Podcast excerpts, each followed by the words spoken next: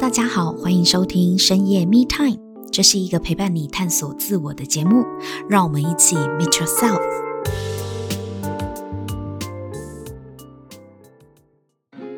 Hello，大家好，欢迎收听深夜 Me Time。今天我们邀请到曾在台积电工作十九年，后来放下高薪工作，决定投入旅游创业的 Anderson，欢迎 Anderson。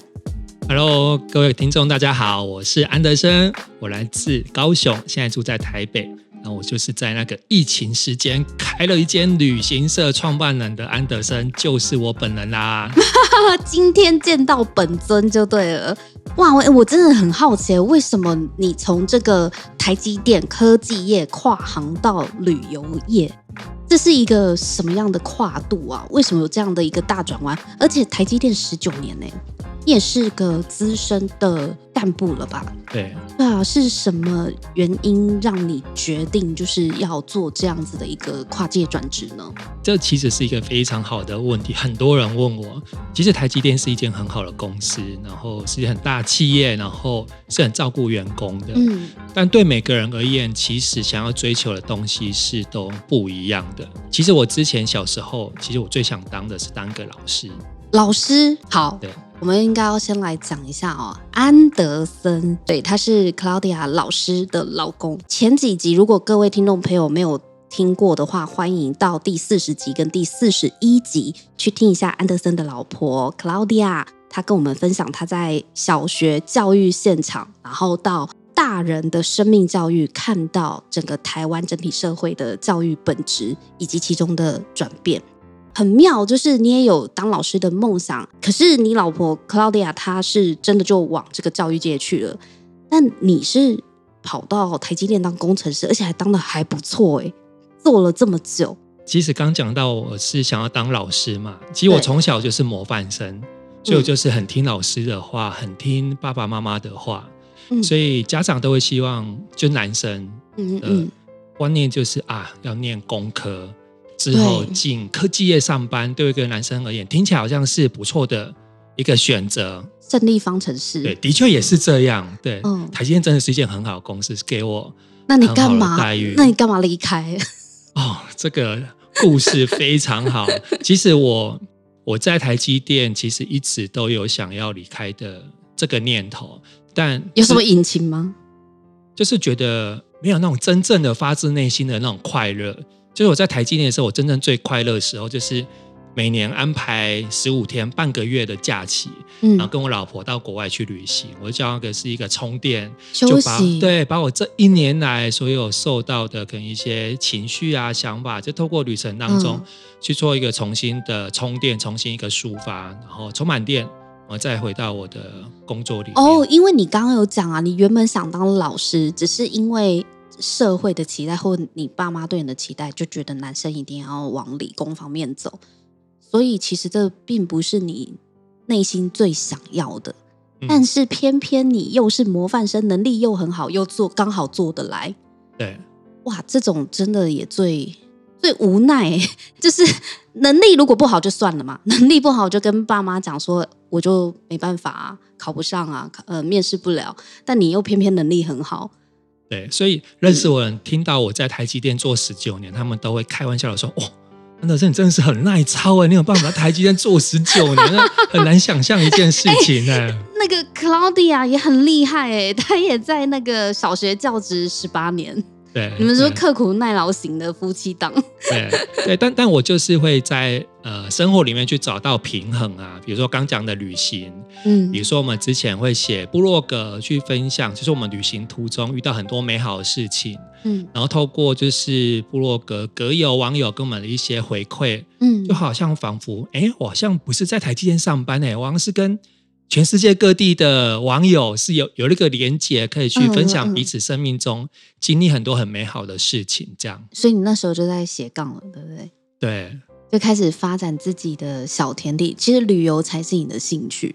对，没错。而且我们那时候就部落格，就是写着写着，哎，莫名其妙就有两百万人次的观赏人次。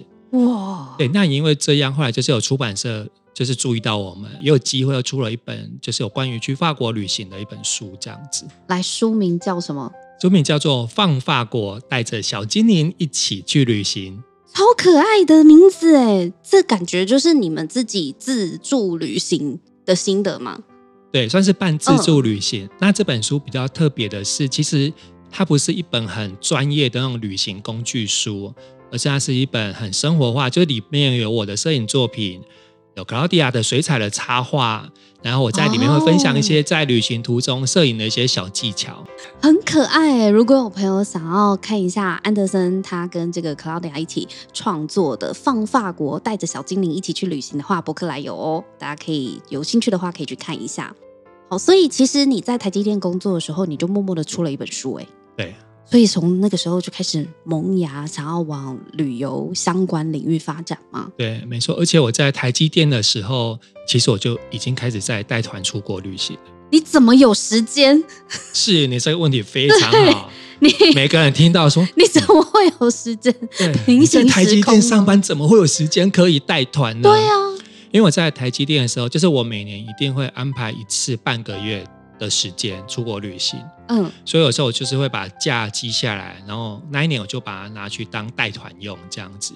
OK，所以你其实，在台积电用这样子的方式去平衡你的生活，是那平衡平衡着也不错啊。为什么要离开？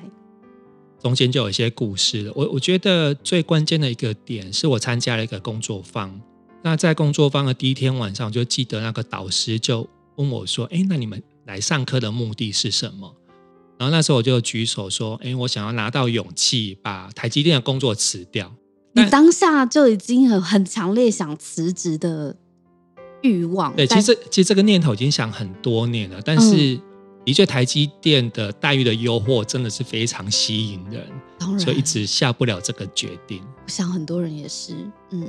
但是其实我反而是，就是在工作坊里面，我反而是去看到两个主题是很打中我，一个是负责任，一个是选择。就是我看到，哎，其实我会在台积电工作，其实我自己的选择，其实也没有人逼我，嗯，所以其实我反而是应该带着负责任的态度，去把这份工作做到一个完美的 ending，然后我再离开去追求你的梦想。而不是说可能遇到挫折、遇到不开心，我就啊不要了，打掉重练。如果是这样的话，我相信我在下一份工作还是会一样的模式。遇到挫折，我就会退缩。嗯、呃，我有问题。如果台积电也是你的选择，然后你也觉得它不错，然后你又有自己的方式可以带团旅游，跟老婆一起去旅行，那两件事情一起做，看起来你平衡的不错啊，为什么要？改变这个模式，只选一个呢？没错，就是上课中间有让我去体验一些事情。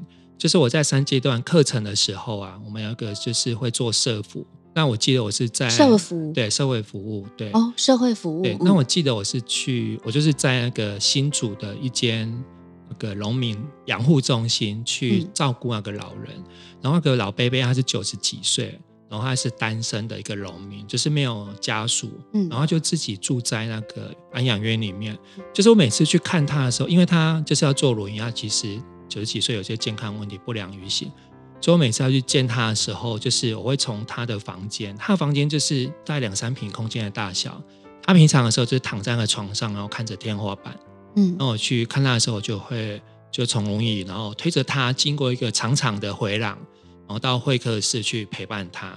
那每次我在经过那个长长的回廊的时候，其实我都会想说：哇，如果我的生命有一天就只剩下这个床，看着这个天花板，然后哪边都去不了的时候，那那我身边会不会留下很多遗憾呢？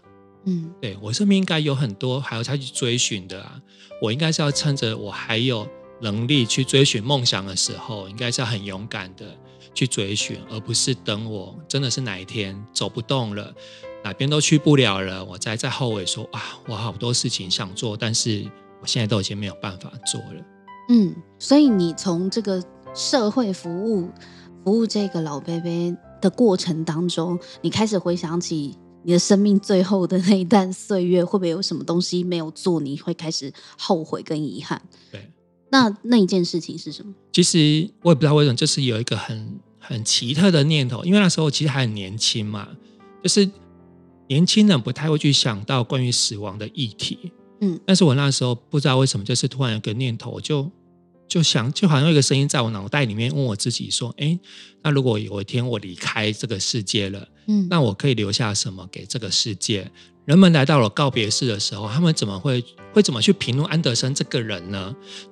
对，他们会说啊，安德森在台积电工作了一辈子，赚了很多钱。哎呀，嗯，谢谢。”这好像不是我想要的，可是应该蛮多人会有这种 印象的，就是是个很优秀的人啦。第一个一定看到你的成就嘛，对对。但是其实我觉得你的生命可能就是因为你在追求卓越的过程中，你已经达到了第一阶段的成就了，所以再往下一个阶段，你就开始问自己说：那接下来我可以留下什么给这个世界？对。哎，我觉得那时候你几岁？也能有这种想法的人很不容易耶。那时候大概四十一岁左右，嗯，你就已经开始在讲死亡的议题了。对，我觉得这是一个转折点，然后也刚好是你正在走三阶段工作坊的时候嘛。对，没错。嗯，你有了这个醒悟之后呢？对，就是当我有这个醒悟之后，其实后来就是还有去，就是在旅行途中有去看看见一件事情。所以，我我是在工作坊之后啊，尤其是我当我走到第四阶段自权的时候，嗯，因为我在自权里面看到我的使命，就是给人温暖，带人看见世界的美好，带人看见世界的美好。对，就使命就它就我觉得它就像是一个灯塔射出一道光束，然后我随时可以去检视我现在在做的事情是不是跟这个光束是在同一个轨迹上，有没有一致，对不对？对，那。嗯那时候我会觉得说，哎，如果我还在前公司的话，好像就跟我心里面那个呐喊那个声音，好像那个航道。你说如果在台积电，对，要用晶圆带人看见世界的美好，比较不是你想要的、想象中的那个方式，对不对？对，虽然晶圆也可以做 iPhone 的手机，一样可以拍出事情，但是好像跟我想要不太一样。对，我有觉得好像可能不是你讲的那样。对对对。那那到底你想要什么？其实我想要就是很直接的可以跟人家连接，然后把我的生命中的经历，真的是可以透过连接去贡献给别人，然后去让人家看到哦，原来旅行可以看到这么多美好的事情，而这些东西就真的是可以带回自己的人生，很落地的去去实践，去有不一样的新的选择跟方向的可能性可以去发生。然后那时候我就知道说啊，我那时候上完。我在上第一阶段觉醒工作坊的时候，带着我的选择跟负责任的态度回到我工作去做，我觉得，哎，我应该是做到某种程度已经是被肯定了。嗯，我知道这应该就是一个 ending 了，是我该转身去追寻我梦想的时候。所以你老板说要提拔你，然后你跟老板说：“老板，我不干了。”这样。老板其实我早就想要离职了，刚好你真的很会选时间呢。对。我们先让安德森讲一下，你去过多少个国家？大概二十个国家，五大洲都横跨吗？那呃，这你去过这么多二十几个国家里面呢，你有没有最印象深刻的是哪一段旅程？印象最深刻的，我会想先讲意大利。哎，意大利为什么？因为意大利是我第一次带团出国的国家。带团，我刚刚就一直很想问你，为什么那个台积电工程师可以带团出国？我在台积电的时候，我就先去考了那个外语领队的执照。你去考那个？为什么？你有一天就知道自己会想当领队吗？其实那时候还不确定，但就先考起来放。对，但是觉得好像总有一天应该会用到吧，我先去考起来放好了。未雨绸缪哎。对。后来呢？对，然后后来就是有一天有，就是我们常出国的那个旅行社老板娘，她就问我说：“哎，安德森，我觉得。”你的特质蛮适合带团出国的，哎，嗯，你要不然帮我们带一团暑假去意大利的？直接委托你就对了。对，你本来不是客人吗？对，没错。他到底有多缺人？缺人缺到找客人有领队证照的，就是你帮我带一下。对，后来你就接了，你你很赶呢。对，其实我那时候他一开始问我是蛮差的这样子。对啊，因为自己玩跟跟带团是两回事？到国外去闯荡是。应该是完全不一样两件事情吧。而且意大利你熟吗？意大利其实我之前去过两次，但、哦、但意大利就是有一些，比如说南意，它的治安其实是要需要特别注意的。嗯，对，就是意大利也会存在有一些就是扒手啊、治安这些问题。嗯、教父啊，对对，对啊，我们看教父电影不就是、嗯、黑手党啊？对，所以他刚开始跟我讲的时候，我我内心那时候有有稍微那种小天使跟小恶魔在打架，这样啊，我可以带吗？嗯，我真的要开始带团出国了吗？嗯，但但后来就是有一个转念啊，我是用开玩笑的方式对自己说，哎，如果他都相信我，然后觉得我可以自己带团出国的话，那应该害怕的应该不是我吧？是跟团的，对，应该害怕应该是团员吧？那我有什么好害怕的呢？团员知道你第一次带团吗？当然不知道啊，所以他们不会怕。对，你有没有让他知道？好了，没有啦。其实就是呢，别人其实这么信任你，你有你有什么理由不信任自己？对不对？嗯、对。然后、啊、你就这样子带出去，这中间应该让你很印象深刻，发生一些事情吧？因为如果经验不足的话，比如说意大利的治安在南意，比如说在那个披萨最有名的。拿玻里那边的治安的确是要特别注意的。嗯，欧洲都是。对，我们就遇过，就是我们在等公车的时候啊，嗯、然后团员就拿着相机在手上在边拍，嗯，就有人走过去要直接从他手上把相机抢走。为什么不能拍？是不是？没有不能拍，就是，嗯、就是他想要抢你的相机啊！明目张胆哦，很难。对，我是在意大利耶。对啊，开发国家这么先进的国家。怎么会有人在街上就要抢我的相机？那后来怎么办？那还好，他就相机有一个绳子绑在手腕上，所以没有被抢走。嗯，所以经过了事件之后，就我就会时时刻刻去提醒团员说：“哎，有什么要特别注意的？比如说，我们等完公车之后，嗯、接下来我们是要去搭那个电车到港口，我们坐船去那个蓝洞。在那个搭电车之前，我跟就跟他们说：哎，你们背包等下要往前背，然后重要钱肯定是要分散放。”然后不要放口袋这样子，那那要放吗？就是要分散放，比如说有些人会放暗袋啊，比如说放背包的最里面啊。当然，哦、但我听过一些什么会放在鞋底面，那个我是不太建议啦。对，你就去 LV 店买 LV，然后等一下我付钱，哦，等一下脱个鞋子一下，这像话吗？去 LV 店应该是刷卡吧？对对对，就怕他把信用卡放在鞋底。天哪！好，对，然后我就跟他们说啊，如果你们等下坐电车，真的是有遇到扒手或什么紧急状况的话，你们就是出声，我就是我会在旁边协助你们。你那时候有没有很闯？对啊，其实那时候我就是战战兢兢的。对，因为如果真的遇到了，这也很很可怕哎。对，就是、所以所以那时候就我就是让自己提高警觉，然后去看哎身边有没有什么可疑的人，然后我团员在什么地方，嗯嗯、就是我去看顾他们。然后就整个电车就是一直到下车，哎都没有人讲什么，都平安无事哦。嗯。嗯结果一下车的时候，嗯、我们才有一个大哥五十几岁，嗯，他跟我说，刚在电车上面有人手伸进我的短裤里面去捞东西耶。啊！我说啊，你怎么？大哥哦，对，他说啊，你怎么没有叫出来让我们知道？我说我不知道，我也慌了。我其实很可怕哎，对，对啊。所以其实就是这些经验，我觉得这些都是旅行中的一些很好的养分，然后去滋养我，就是怎么样去应对。就生命中其实有很多那种突发状况，嗯，有时候是不预期，但是他其实就说来就来。那怎么是用那个很沉着的那个态度，然后去。去安定自己的内在，同时可以去看顾别人，把整个行程都照顾好。我觉得这个回来对我而言也是很有很很受用的一件事情。但也因为这一次经验，你就发现说，其实没那么难。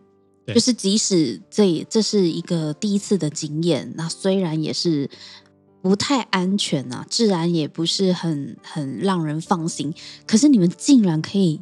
安然无恙的度过，就是在于谨慎嘛。对，所以你你，我相信你那几天应该也是那个心理压力很大吧。而且是当你对就是想的，其实都已经往后想了好几天了。嗯，比如我今天我还在旅行的时候，我可能我已经想后天、大后天应该怎么样。而、啊、而且那个 logistic 是不是一定要很顺？对，没错。自己旅游其实就是可以很很随性，因为有人提醒嘛。对对对，就可以很放松，我就把焦点放在欣赏风景。反正我相信有人会在旁边把我照顾好，这样。那这一次旅行回来之后，有让你更期待或更享受下一次的带团吗？还是你觉得算了，我当旅客就好？会，因为因为就是在带团的这个过程当中，我反而是可以跟这些朋友、这些客人可以有更多的互动跟连接。嗯、可能之前自去旅行的时候，就是反正我跟我太太两个人嘛，就是拍照第一件事就先帮老婆拍漂亮的合照。嗯，因为你也会摄影啊。对，我也会摄影，嗯、然后拍完之后我才能去拍我的风景。对，然后也没有说会特别花心思去跟跟其他同团的客人去互动。对，嗯、但我觉得当了领队之后，就是我真的就是会去去关心每一个人。嗯，就是他的。呃，食衣住行育乐啊，甚至是有机会是可以在一起吃饭的时候，一起去聊聊一些人生的故事，然后透过这些人生互动的过程，可以彼此有一些一些共振，跟一些我觉得是有一些爱的流动是会发生的，这就是让人很感动的。那除了意大利之外呢，还有哪一些旅行也是让你觉得印象很深，而且学习很多的呢？第二个我。想讲的国家是我们，我跟 Claudia 我们第一次去自助旅行的国家是希腊。嗯，对，那时候就是看了那种希腊那种蓝白风景，就觉得啊、哦，好向往教堂，对，圣多里尼，对，爱琴海，对，什么最有名的夕阳，对，在那边，对不对？对，伊亚世界上最美的夕阳，对对对。那夕阳掉下去，大家还会拍手，谢谢夕阳。哦，真的，我在西子湾看夕阳的时候，都没有人拍手，谢谢夕阳。嗯嗯嗯，对，我我呃氛围不太一样啦。对，我我觉得在就是在我们第一次自助旅行去希腊的过程中，其实有发生一些我们无法预期的事情。有发生，就是我们在一个小岛的时候，就是我们骑摩托车要去一个景点的时候，就是有发生车祸。嗯，你们发生车祸吗？撞车吗？对，呃，应该算是算是自自摔。对，就是因为我要看地图嘛，然后就低头看，我没有注意到前面的路况。你那，诶，你那时候没有 Google Map 什么的吗？用耳机听。那个年代还 Google Map 跟 WiFi 还没有这么流行。是等下，那时候是带纸本的地图那一种。几年啊？一九多少年吗？二零零零多年的时候，两千年左右的时候去。二零零零六还零七的时候，十六年前。二零零六年的时候，十六年前嘞。对。哇，那真的是会看地图的哦。对，看那个巷弄那一本那个地图。对，你自己边看然后边骑。对，我就载着 Claudia，然后就是就是在看地图，我没有注意到前面的路况，所以我们就应该就是压到旁边的那个伸进去的水沟。你是骑摩托车？对，我们骑摩托车摔车就摔车，痛。对，然后我就飞出去，然后 Claudia 就是也也从车上跌下来。你时速很快吗？也不会，应该五六十而已吧。对，但是、欸、但五六十算快哎，但但、就是、摩托车五六十哎，但那个就是因为是没有预期的，所以就是、嗯、呃没有办法先提前做好一些什么缓冲的这些准备，直接就摔倒。对，然后很好笑的是，就是那个因为外国人其实都很热心，嗯，就看到我们摔车啊，其实其实对他们就跑过来关心。那 Claudia 说：“啊，你有没有怎样？啊，其实 Claudia 身上没什么伤，其实流血受伤比较重的是我，我躺在远方都没有人过来关心我。这样 他们有发现远方还有人吗？有，他们可能觉得啊、哦，那个女士优先，这样先关心女生有没有怎样。想说男生比较耐摔，是不是？对 对对。所以那时候就是有一些就是脸啊手，对，有一些严重的擦伤。对啊，因为因为因为那个小岛蛮多那种，那个是砂石路，所以。”手的擦伤，手上就是有些砂石，对，所以去医院的时候，医生是，对，哦，你那行的清创，要清创，清创医生就是不把你的手，不把你的肌肉当肌肉，用纱布跟食盐水狠狠的帮你清理伤口，帮你撸吗？对，上菜瓜布撸撸干净，因为那个砂石你没有撸起来，蜂窝性组织也很很可怕，嗯，对，那其实就是经历了这个这个摔车事件之后。其实那时候当下心里是会受影响的嘛，因为带着伤，然后脸上也有一些伤口，然后想说啊，怎么才旅行才进行到一半就发生这些事情？然后后面后面还有将近一个礼拜的时间，怎么办？但我觉得我心态的转换也很快，所以那时候也在想，哎，那都发生这件事情了，那接下来一个礼拜多的时间，我们要继续玩吗？嗯，还是接下来都关在饭店里面，就好好好好休息，好好养伤，不然。这样出去感觉蛮丢脸的，身上都包着伤口，脸上也有伤，你也知道。而且你会痛吗？对，会痛啊，然后身体又发烧。但是后来就是也是我，我觉得这是也是一个念头的转念呐、啊。就是我就觉得，我们都安排了时间，然后又花了钱来到这边了，就是与其每天这样关在房间里面，其实也是过一天。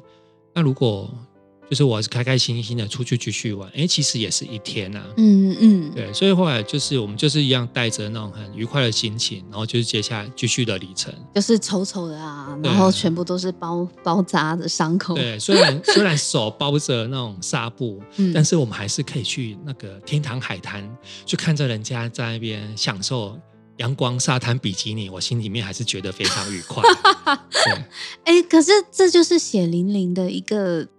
生活的醒悟，哎，就是呃，你已经受伤是事实了，然后不舒服也是事实了，所以接下来你是要关起来休息也无不可，或者是你还是可以带着这些伤痕继续去感受你想感受，让你会愉快的事情。是的，对，这就是我们的人生吗？对，而且有时候我会觉得，就是。就老天也会让我们经历这些事情，就当下或许可能会觉得难过，会觉得不舒服，嗯、但这些经历啊，这些养分，其实都是往后我们再回头来看的时候，都是很精彩的部分。嗯、对，都是比如说要讲故事、要写书的话，这些都是书里面会最精彩的部分。没几个人有这样的经验了，就是在国外有这么严重的一个摔车，而且。你们还可以坚持下去，完成后面就是你们规划行程。因为有些人不舒服就打道回府嘞，嗯，就他也可以选择不玩，然后就回家了。可你们没有啊，你们就还是调整、调整、调整，然后把你们想做的事情做完。是，嗯，那除了希腊这个还有吗？之后我想讲一个很特别的国家，嗯，也是很多人觉得一辈子一定要去看一次的国家。哪一个？就是有着伟大的古文明金字塔的埃及吗？对，埃及。埃及为什么让你印象深刻？因为埃及这个国家也是很出乎我的想象之外。嗯，因为之前大家可能对埃及的印象就是啊，有金字塔，对，外星人盖的嘛。然后你要骑骆驼去看埃及，一定一辈子人面狮身。对，一辈子一定要去看看这个伟大的建筑物这样子。那、嗯、但是当我真正去的时候。我才发现，哎，埃及这个国家真的是如它的名字一样，对，怎样？埃及台就像是台语的爱情，爱钱。对，比如说去金字塔，我们一般可能就是会骑骆驼，然后跟金字塔拍一张合照嘛，代表到此一游，这是一定要的。嗯嗯、然后就是到金字塔前面，然后那些骆驼的摊贩，他们就会跟你说，骑骆驼不用钱哦，骑骆驼不用钱哦。已经讲了不用钱了，对，然后我就再三跟他确认说，嗯、真的骑骆驼不用钱吗？我不会付你半毛钱哦。嗯，他说真的，我保证骑骆驼不用钱，讲得很清楚啊。我已经 double check 过了，啊、所以我们就开心的坐上骆驼，嗯、跟伟大的金字塔拍一张满意的合照。嗯，拍完之后精彩的就来了，骑上骆驼是不是要下骆驼？对，要跟你说骑骆驼不用钱，但是下骆驼要钱。什么鬼啊！所以我可以选择不用下骆驼，我就骑在上面三天三夜吗？他也不会赶我下来，是这样吗？莫名其妙哎、欸，怎么骑骆驼不用钱，然后下骆驼要钱？你那时候没有厚脸皮，你就不要下来算了。不可能啊，埃及其实蛮热的，不可能在那边烤一整个上午啊，对不对？好啊，他看准你这一点，所以你一定会下来。但是我觉得也是因为，因为这这些经历啊，会让我、嗯。更谨慎的去把我的那种那种注意力跟我的立场去站在是对外的。就过去，如果比如说是可能是自己去旅行，有时候遇到这种事情，就会觉得啊，算了，就是算了啊，算了，就是。嗯、但是，但是如果我是带团去旅行的话，我就我我是不允许我的客人去遇到这种事情的。我一定是会极力的去帮他争取，可能是叫警察，可能是很大声的跟兼的司机跟他争取。你你有带团去埃及过吗？还没。OK。对，但是在很多国家其实都有这种类似的这种这种经历，是需要很踩住立场去去捍卫自己，去争取的。嗯、当我焦点不是在自己身上，当我焦点是在别人身上的时候，其实我是会很有力量的。嗯，去站住自己的一个立场，然后去捍卫这些事情，去争取很多事情的。所以在你周游列国。二十几个国家当中，你也发现每个国家的风土民情不太一样，对不对？然后最后一个想提的国家是肯亚，就是肯亚对，因为因为肯亚其实是对我们而言是非常不一样的一个旅行的方式。为什么会去肯亚呢？因为我们之前就是在讨论说，每次旅行都是我们两个人出去旅行，就是焦点是放在我们自己身上去去享乐的。诶，那如果我们来一次不一样旅行，是带着贡献的心态，我们去国外当志工的一次旅行的话，诶，那会是一个怎样的旅行呢？那为什么会选择肯亚当志工呢？我觉得是老天爷安排。就是克劳迪亚那时候，就是我们有这个念头的时候，奥克莱就在在那边滑。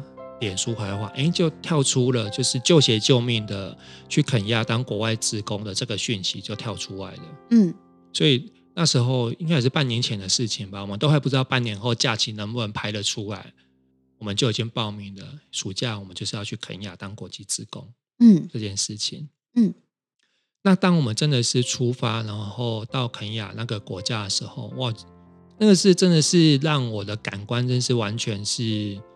是很很刷新、很不一样的。怎么说？对，因为肯亚，老实说，肯亚相对不像台湾这么这么现代发展，它是相对是一个比较比较落后的一个国家。所以，当我们就是开车开了九个小时，然后到那个偏乡的那个村落，就是我们要做国际志工的地方的时候啊，就是那些小朋友，就是看到，就比如说我们有一天我们是去学校。去那个服务小朋友，然后带他们做一些活动。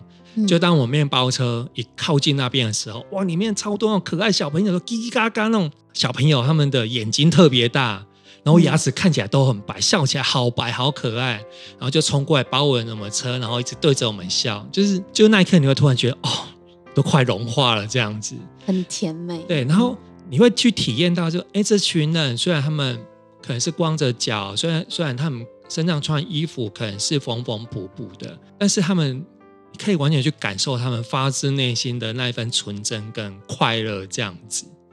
所以也是在这个过程中间，让我去反思我自己，说：“诶，那那我到底这辈子我想要的是什么东西呢？”对，尤其是有一次我们是去一个育幼院去，一样是去看小朋友，嗯、然后那个育幼院是比较特别育幼院，就是有一些。有些小朋友生下来可能是有些缺陷，比如说不健全的，不健全的，然后可能是有些，比如说脑性麻痹啊、小儿麻痹的这些小朋友，其实他们爸妈会觉得这些小朋友生下来对他们也是一种诅咒，对，所以他们可能是会把它放在教堂门口，或是放在医院门口的。嗯，那这间育幼院它是专门收留就是这些这些，叫做叫做对这些孤儿这些弃婴这样，嗯、所以就是当我们去这间育幼院的时候，就是。就是有一个画面，到现在我还是觉得很印象深刻。就是我们已经两手一手抱了一个小朋友了，嗯，然后前面还有一个小朋友，他是就是那种腿部不良于行的小朋友，他是就是真的是半趴在地上，然后用手抓着我们，就是仿佛要告诉我们说啊，抱我抱我，我也想要你们来拥抱我，嗯，就是那个画面会让我突然感受到，哦，其实其实我拥有的已经是非常非常多了。我更应该是把这些我拥有的东西，把我这份这份可以爱人的能力，是把它去贡献、去传递给更多人的。嗯，对。那同时我也看到他们虽然生活不是那么富裕，但是他们心里其实是非常快乐、非常非常富有的。嗯，对。所以，所以那次肯亚的旅行，就是我觉得也是很关键性的，在我心里面埋下一个种子。就回到最前面讲的，为什么会会离开？台积电，虽然在台积电可以给我不错的待遇，但但这个真的是我一辈子想要追求的东西吗？我这辈子应该还有我觉得更重要的东西要去追求，然后真的是可以再去贡献给这个世界的东西。嗯，对，所以才会后来选择走上了人生的不一样的这条路。我们好像真的就是走出了我们原本生活的地方，然后跟人的互动。